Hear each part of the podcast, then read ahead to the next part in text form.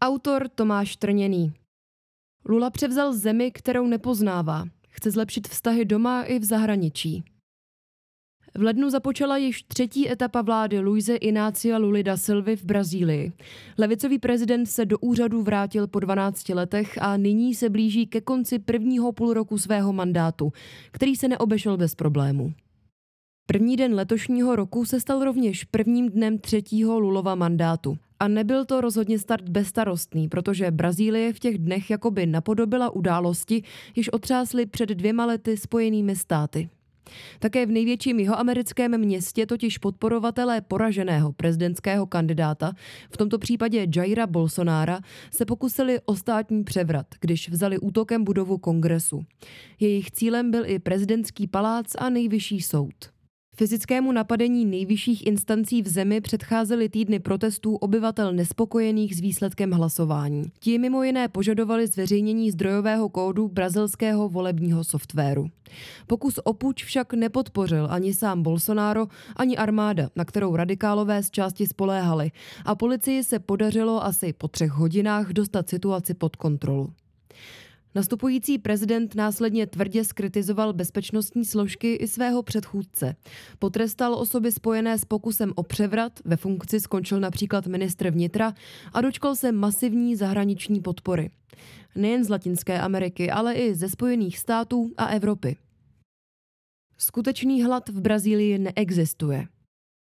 Hned první měsíc tak Lula ukázal, jak obtížná práce čeká zkušeného levicového politika, který, když prezidentské křeslo v roce 2010 opouštěl, těšil se až neuvěřitelně vysoké 90% podpoře brazilské populace. Úspěch slavil syn negramotných rodičů, který se stal první hlavou státu vzešlou z dělnické třídy, především ekonomickými reformami. Ty z chudoby vyvedly přes 20 milionů Brazilců, jenže těžce rozpolcenou zemi, kterou Lula převzal po svém předchůdci Bolsonárovi, možná ani on sám teď nepoznává. Brazílii tvrdě zasáhla covidová pandemie, kterou Bolsonaro ve stylu svého velkého vzoru Donalda Trumpa často zlehčoval nebo o ní šířil dezinformace. Výsledkem je kromě 700 tisíc obětí také obrovský sociální dopad, kdy se podle humanitární organizace Oxfam pod hranici chudoby navrátilo přes 3,5 milionu tamních obyvatel a v součtu jich takto trpělo okolo 16 milionů. Podle stejné organizace se pak v zemi loni s hladem potýkalo až 33 milionů lidí, které tehdejší prezident navíc popudil výrokem o tom, že skutečný hlad v Brazílii neexistuje. I přes navýšení sociálních dávek o 50% tak nakonec Bolsonaro u nejchudší části brazilské populace ve volbách prohrál. Lula tak znovu zavedl programy zaměřené na podporu bydlení pro lidi s nízkými příjmy, zajistil navýšení dodávek pitné vody nebo finanční pomoc rodinám v nouzi a obnovil činnost Národní rady pro potravinovou a nutriční bezpečnost, zrušenou za vlády jeho předchůdce. I když lidé říkají, že Lula je zloděj, za jeho vlády jsme si mohli koupit lepší televizi, chudí si mohli dovolit auto a financovat ho. Vzdělání bylo o něco kvalitnější, měli jsme nějaké výhody. Řekla agentuře AP Fernanda Gomez, obyvatelka Rio de Janeiro, ještě před druhým kolem voleb. Šlo o narážku na vleklý soudní proces, kdy byl v roce 2017 Lula nepravomocně odsouzen za korupci a praní špinavých peněz k devíti a půl roku za mřížemi. V lednu 2018 odmítl soud jeho odvolání a trest mu navýšil na 12 let, aby za mřížemi nakonec strávil 19 měsíců a v listopadu 2019 byl propuštěn. Předloni v březnu pak nejvyšší federální soud Lulu zprostil obžaloby z důvodu podjatosti soudce, který se později stal ministrem spravedlnosti v Bolsonarově vládě. Kroky ke smíru i ekonomická dilemata. Před staronovou hlavou státu tak s návratem do funkce stojí značné výzvy na domácí i zahraniční frontě. Silně polarizované zemi dává Lula signály, že, jak zmínil ve svém povolebním projevu, neexistují žádné dvě Brazílie. Když tak v únoru stát São Paulo zasáhly silné deště a povodně se vyžádali na 60 obětí, prezident neváhal vyrazit na místo společně s guvernérem státu Tarcísiem Gomezem de Freitasem. Ten přitom patřil k nejvěrnějším Bolsonárovým spojencům a Lulu během kampaně tvrdě kritizoval. Stejně tak podaná ruka agroprůmyslu, pevné součásti Bolsonárova tábora, se při Lulově návštěvě Číny ukázala jako krok směrem ke smíření. Větší starosti už ale budou prezidentovi a jeho spojencům dělat ekonomická témata. Levicový kabinet nepojí zrovna dobré vztahy s prezidentem centrální banky Robertem Camposem Netem, vlažným podporovatelem Bolsonára. Lula často mluví o investorech a bankéřích jako o chamtivých finančních elitách, což může být snahou odvést debatu od nepříliš růžové ekonomické budoucnosti. Aby Lula splnil své předvolební sliby týkající se boje s chudobou, bude se totiž muset kabinet rozhodnout buď pro zvýšení daní nebo další prohloubení státního dluhu. Brazilské HDP na hlavu navíc od roku 2012 stagnuje, což může přispět k další politické nestabilitě země, jejíž poslední tři prezidenti čelili buď trestnímu stíhání nebo snahám o impeachment. Velkým legislativním změnám navíc bude bránit kongres, který se loni posunul značně doprava.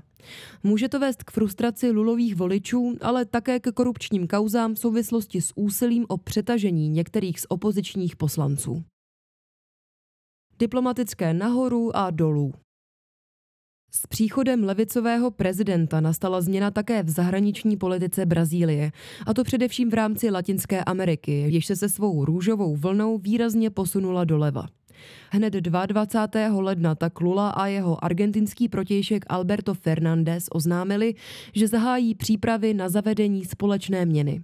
Ta by se používala vedle současných platidel obou zemí, tedy brazilského reálu a argentinského pesa.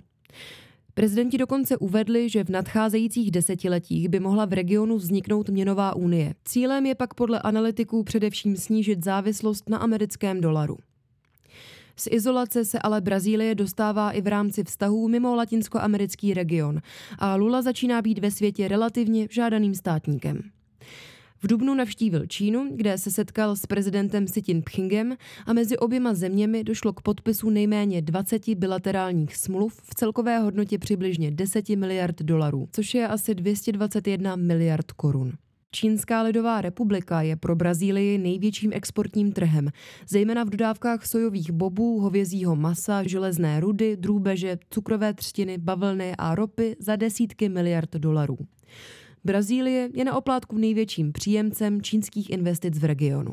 Od nástupu do funkce Lula mimo Čínu zamířil i do USA, Portugalska, Španělska nebo Japonska na setkání skupiny G7. Vše ale do velké míry překryly Lulovy výroky týkající se ruské invaze na Ukrajinu, které analytici vykládají jako snahu vrátit Brazílii na světovou mapu v roli vyjednavače. Nejprve prezident na začátku dubna vyzval Ukrajinu, aby se vzdala Krymu a tím dosáhla míru, načež ještě ten samý měsíc označil za viníky války obě strany konfliktu. Spojené státy pak podle něj dodávkami zbraní jen podněcují pokračování války. Zatímco jeho slova ocenil ruský minister zahraničí Sergej Lavrov, který v Dubnu navštívil Brazílii spolu s Nikaraguou a Kubou, USA je označili za popouškování ruské a čínské propagandy. Kromě toho Lula zamítl darování munice Ukrajině s vysvětlením, že země usiluje o mír, ne o zapojení do války. Přesto se ale zároveň Brazílie na půdě OSN opakovaně vyslovuje pro rezoluce odsuzující Putinovu invazi a Lula také odmítl návštěvu Moskvy. Brazílie jako globální hráč. Vztahy mezi Brazílií a státy na straně Ukrajiny nezlepšilo ani pozdější mírnění lulových výroků. Tato válka neměla začít, Rusko nemělo provést invazi, ale provedlo ji. Faktem je, že se to stalo. Místo volby stran chci ale zvolit třetí cestu – budování míru. Pronesl Lula při návštěvě Portugalska. Brazilský prezident tak stále trvá na tom, že cestou k vyřešení konfliktu na Ukrajině je vedení mírových jednání neutrálními státy, jako jsou právě Brazílie nebo Čína. Podle Rafaela R. Jorise jde o pokračování Lulovy diplomacie z jeho předchozích mandátů. Co se ale změnilo, je dnešní pohled na tento styl jednání, píše profesor moderních dějin Latinské Ameriky. Aktuální zahraniční politika Brazílie je podle Jorise výsledkem jednak slábnoucího vlivu Spojených států v Latinské Americe a jisté studenoválečné optiky a jednak navázání na již známý Lulův diplomatický styl.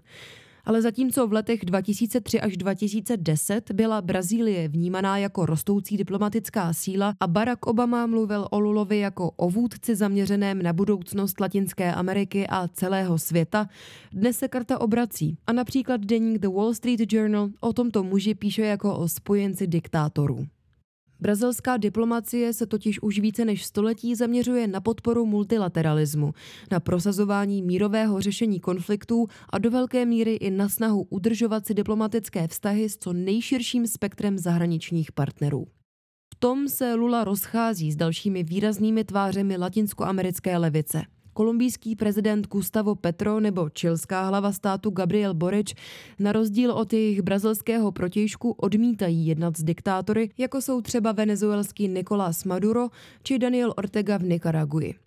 Mimo to se Brazílie svého nekonfliktního postoje vůči zahraničním státům bez ohledu na jejich představitele snaží využít také ve prospěch získání stálého křesla v Radě bezpečnosti OSN. Přitom nejde o stát, který by přehlížel porušování lidských práv a patří mezi tradiční příjemce uprchlíků ze všech koutů světa, včetně Ukrajiny. Navíc podle nedávného průzkumu je na straně Ukrajiny většina brazilské populace, kdy 67% obyvatel souhlasí s tvrzením, že by měl Vladimir Putin stanout před Mezinárodním trestním soudem v Hágu za válečné zločiny. Ochrana Amazonie kde naopak Lula sklízí většinový úspěch, je zasazování se za ochranu dyšného pralesa a jeho domorodých obyvatel. Tahle agenda patřila i k jeho stěžejním předvolebním slibům. Mícení dřevin v Amazonii v prvních pěti měsících letošního roku podle dat Brazilského národního ústavu pro výzkum vesmíru meziročně zpomalilo o 31 Minulé pondělí pak administrativa prezidenta představila akční plán, který má do roku 2030 nezákonné odlesňování zcela zastavit. Zahrnuje posílení nástrojů zpravodajských služeb a monitorování pomocí satelitních snímků za účelem sledování trestné činnosti v oblasti. Lula také na konci dubna uznal šest nových rezervací původních obyvatel. Pro ně je to zásadní rozhodnutí, jelikož Bolsonaro tyto kroky nepodporoval s odůvodněním, že tyto komunity mají příliš mnoho půdy. Vláda dosud v Brazílii uznala 434 z celkem 730 oblastí. Na nichž žije asi 300 etnických skupin. O uznání zbývajících teritorií se nadále jedná. Další Bolsonaro na obzoru. Třetí mandát tak může být pro 77-letého politika tím dosud nejtěžším v jeho kariéře. Stojí před ním výzvy v podobě zpomalující ekonomiky, nestabilní politické situace, rozšířené chudoby a silně rozdělené společnosti. Ta v případě prezidentova neúspěchu může do čela země znovu vyslat někoho, kdo bude mít blíž k Jairu Bolsonárovi. Jméno Bolsonaro navíc pravděpodobně z brazilského veřejného života jen tak nezmizí. Hned tři ex-prezidentovi synové jsou politicky aktivní a sám Bolsonaro, který dle průzkumů nebyl populární mezi ženami, zřejmě ve druhém kole nedosáhl jen velmi těsné prohry bez své ženy Michelle.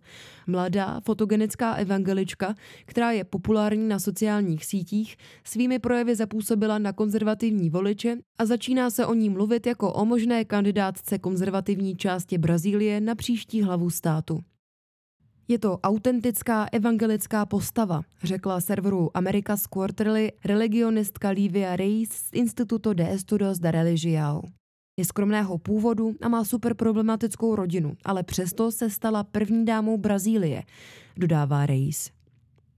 Přestože Michel Bolsonaro nadále čelí otázkám ohledně původu peněz na svém účtu nebo drahých dárků od saudského krále, díky sázce na konzervativní témata by právě ona mohla zařídit, že po jménu Lula se do čela Brazílie časem vrátí jméno Bolsonaro.